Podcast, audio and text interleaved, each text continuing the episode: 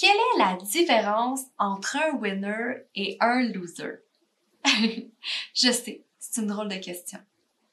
J'étudie beaucoup le comportement des personnes qui réussissent le plus dans la vie. Et je me rends compte comment il y a des traits de caractère qu'un loser a, contrairement à un winner. Et plus que j'étudie sur le sujet, et plus que je comprends que pour réussir dans n'importe quel objectif, on va avoir besoin de développer certaines connaissances et compétences afin de pouvoir toujours prendre les bonnes décisions et de réussir. Je vous avertis, le podcast d'aujourd'hui va choquer beaucoup de personnes. Je vous avertis, le podcast aujourd'hui risque de faire mal à certaines personnes et à certains égos. Mais n'oubliez pas que je fais tout ça pour vous, que je vous conseille afin que vous puissiez réussir et afin que je puisse réellement vous aider dans votre perte de gras. Vous voici dans l'ABC de la perte de poids avec Alie Bragz, naturopathe et coach de vie. Ce podcast est destiné aux femmes trop occupées qui souhaitent perdre du poids avec des trucs simples reliés aux thématiques des 3C. Les croyances, les connaissances et les comportements à avoir. Chaque épisode te révélera des astuces simples afin d'arrêter de faire le yo-yo avec la balance et enfin avoir des résultats durables sans acheter des pilules magiques. Let's fucking go, on y va! Vous voici dans l'épisode numéro 7 et aujourd'hui, on va parler du C, du comportement à avoir afin de ne pas être un loser et devenir un winner. Puis là, je pense que je le sais en ce moment. Tu dois déjà peut-être me trouver dure de traiter des personnes de loser. Sincèrement, je me permets de parler comme ça parce qu'avant, j'étais une des pires losers. Et je trouve ça important en tant que femme de pouvoir donner mon opinion là-dessus parce que peut-être que tu penses qu'une femme doit toujours rester polie, qu'une femme doit toujours rester douce dans ses propos, mais j'ai envie aujourd'hui de sortir un peu de la norme et vous démontrer comment une femme aussi peut avoir une opinion prononcée et que c'est pas vrai que c'est juste les hommes qui peuvent conseiller de cette façon-là. Donc, comme je vous ai dit, moi, dans mon ancienne vie, j'étais une des pires losers. Je prenais tellement des décisions de loser et j'étais capable de me victimiser sur chaque opportunité que je pouvais avoir. Donc, à chaque fois que j'avais un mauvais comportement, je mettais ça sur la faute des autres. À chaque fois que je prenais une mauvaise décision, je mettais ça sur la faute de mon passé. Je me victimisais tellement souvent sur tout ce que je faisais que ça faisait en sorte que j'étais une des pires losers. Une chance aujourd'hui, j'ai compris, puis je sais qu'aujourd'hui, je suis une winner et je vais vous montrer des trucs, je vais vous expliquer des trucs qui vont faire en sorte que vous pouvez devenir une winner contrairement à une loser. Et c'est ce qui va faire que vous allez être capable de perdre du gras sainement. Puis j'ai envie d'aujourd'hui de parler des vraies choses. J'ai envie d'aujourd'hui qu'on arrête de se victimiser sur la perte de gras. Parce que je sais qu'en ce moment, il y a beaucoup de mouvements en société qui circulent. Il y a des mouvements en société qui amènent les gens à accepter leur état et même de renforcer leur sort misérable et de trouver ça correct qu'ils sont misérables en ce moment. Je peux prendre exemple, par exemple, du mouvement du body positivity. Oui, j'ai envie de dire mon opinion là-dessus sur le body positivity. Et si je peux me permettre, pour commencer, d'élaborer un petit peu là-dessus avant de mettre mon opinion. Qu'est-ce que c'est le body positivity? En fait, j'ai pu trouver qu'avant, ça a commencé en fait avec un moyen d'accepter les personnes handicapées, les personnes différentes. Mais qu'est-ce qui est arrivé avec le temps? C'est que cela a été repris par un groupe de personnes ayant un indice de masse corporelle beaucoup trop élevé pour leur santé. Et aussi de partager ça, par exemple, sur TikTok afin de créer un mouvement, afin de justifier et de normaliser l'obésité comme quelque chose d'acceptable. Donc, j'ai envie de dire mon point de vue là-dessus parce que c'est tellement un sujet délicat, c'est tellement un sujet tabou qu'on ne parle pas beaucoup, qu'on accepte énormément dans notre société et sur les réseaux sociaux et j'ai envie de vous dire que moi, je ne l'accepte pas. J'ai envie de me permettre de vous dire que je ne suis pas d'accord et qu'il faut arrêter de se victimiser avec ce mouvement de body positivity. Donc, juste avant d'y aller dans les détails, je veux vous dire que oui, bien sûr, je suis pour le fait d'accepter notre corps, d'accepter la femme que nous sommes, d'accepter comment on a été créé. Je suis totalement d'accord avec ça. Aussi, j'adore parler d'amour de soi, de différences corporelles, comment la femme peut être belle et qu'il n'y a pas de normes dans la beauté. Par contre, il y a un mais face à ça, puis c'est ça qu'il faut comprendre. Est-ce qu'il faut réellement accepter le poids d'une personne si elle n'est pas en santé? Est-ce qu'il faut accepter le comportement d'une personne qui la tue à petit feu à cause d'un mouvement créé sur TikTok? Est-ce qu'il faut normaliser un comportement toxique envers sa propre santé et la santé des autres? Et c'est là que je me questionne sur ce mouvement de body positivity. Parce que ça devient beaucoup plus populaire, là. Il y a même des vedettes qui en parlent, des personnes influenceurs sur les réseaux sociaux. Et qu'est-ce qui se passe avec ça? C'est qu'il y a beaucoup de jeunes femmes, qu'il y a beaucoup de jeunes filles qui voient ça. Comment c'est normal d'avoir un IMC beaucoup trop haut pour sa santé? Comment c'est normal de manger le matin 2 bagels fromage à la crème avec du Nutella et de trouver ça correct et de trouver ça normal, de trouver ça acceptable? Dans le monde que nous vivons, de prendre des décisions aussi toxiques pour notre santé. Je trouve ça totalement loser de divulguer autant d'acceptation envers un comportement qui pourrait tuer notre prochaine génération. De tuer toutes les choses qu'on peut avoir en nous, de tuer notre corps tout simplement. Est-ce que c'est correct selon vous? Est-ce que c'est acceptable selon vous de manger 3 Big Mac par jour et d'accepter qu'on peut peser 300 livres en étant heureuse? Est-ce qu'on peut arrêter de féliciter une personne qui mange extrêmement mal, des aliments qui peuvent la tuer à petit feu? Je pense sincèrement que ce mouvement-là est loser dans le sens que ça l'a pris. Je pense sincèrement que la société peut devenir loser si on continue de renforcer un comportement comme ça. Et j'aimerais avoir votre opinion là-dessus parce que peut-être vous me trouvez dure en ce moment, mais c'est vraiment ce qui initie mon podcast aujourd'hui, de parler de la différence entre un winner et d'un loser, qu'il faut arrêter de se victimiser. Arrêtez de trouver ça normal qu'on mange mal. Arrêtez de trouver ça correct qu'on est peut-être obèse morbide et d'enfin de dire la vérité là-dessus.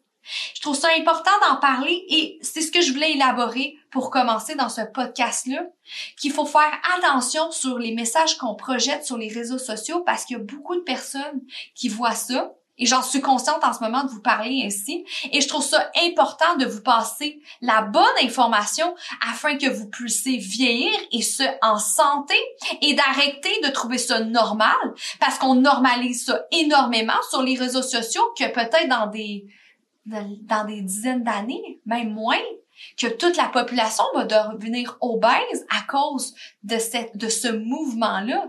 Donc, encore une fois, ce n'est pas une question de poids, c'est une question d'hygiène de vie, c'est une question de comportement, de choix alimentaire, de choix sur sa santé qui va faire en sorte si on va vieillir en santé ou pas. Et je trouve que c'est très loser de penser et de victimiser ce comportement-là. Que la différence entre être un loser ou être un winner va se faire voir dans nos prises de décision au quotidien, dans nos prises d'habitudes, parce que vous le savez, j'en ai parlé dans l'épisode numéro 1, que toutes les habitudes que nous avons dans notre quotidien fait en sorte l'identité que nous avons. Donc, si vous, votre comportement et vos habitudes, c'est de normaliser le fait que vous mangez du McDonald's tous les matins parce que vous avez vu ça sur TikTok et vous voulez vous flatter en disant que c'est pas si grave que ça, mais ça va faire en sorte que vous êtes loser. Ça va faire en sorte que notre société va devenir loser. Faut comprendre aussi qu'un winner, c'est la même chose qu'un loser. Les deux personnes sont les mêmes, mais c'est encore une fois la façon de penser. C'est la façon qu'ils prennent les opportunités devant elles. Je crois sincèrement que les personnes qui réussissent ne subissent pas. Ils agissent et ils acceptent d'avoir d'autres moyens afin de réussir. Donc, c'est pas parce que tu as un échec devant toi aussi qu'il faut baisser les bras. C'est important qu'un winner, comment devenir un winner, en fait, c'est de se relever à chaque échec. Parce qu'un winner, c'est pas quelqu'un qui a jamais eu d'échec. Un winner, c'est pas quelqu'un qui a jamais réussi, qui n'a eu aucune défaite. Au contraire, un winner fait partie des personnes qui se lèvent à chaque fois qu'elles tombent. Un winner, c'est quelqu'un qui trouve des solutions devant chaque problème et non quelqu'un qui n'a jamais eu de problème. Donc, on voit encore la différence entre la façon de penser entre le winner et le loser. Aussi, une personne winner, c'est très important qu'elle ne se laisse pas envahir par ses émotions parce qu'on le sait, on a toujours envie de prendre la trajectoire la plus facile. On a toujours envie de prendre les choses les plus faciles à faire, mais vous le savez, c'est les choix les plus difficiles que vous prenez qui va vous apporter une vie plus facile. Et ça, ça vient encore en lien avec le mouvement du body positivity. C'est pour...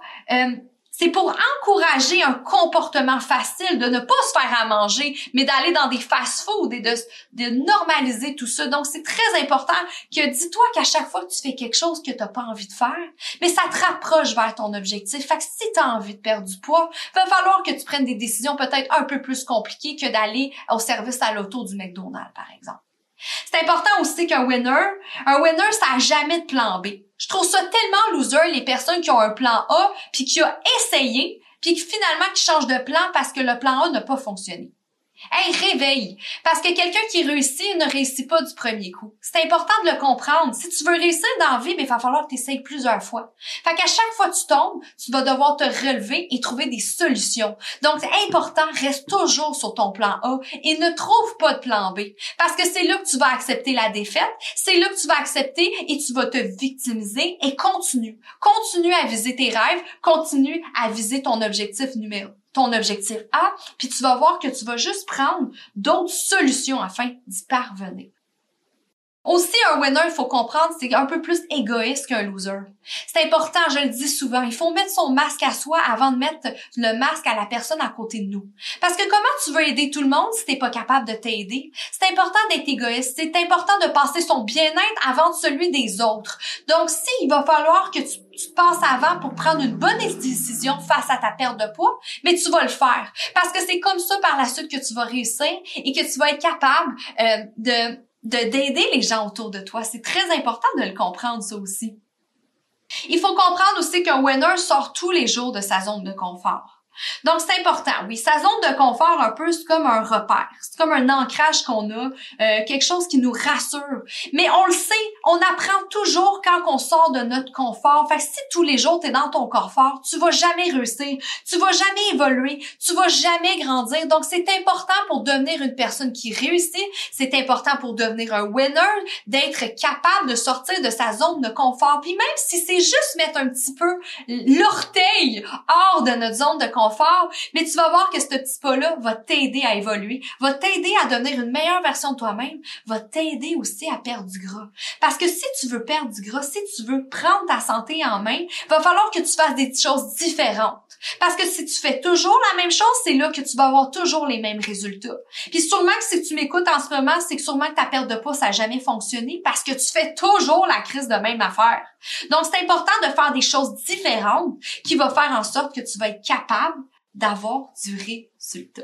Très important. Je pense aussi un winner, ça a un autre comportement, puis ça a aussi un autre vocabulaire.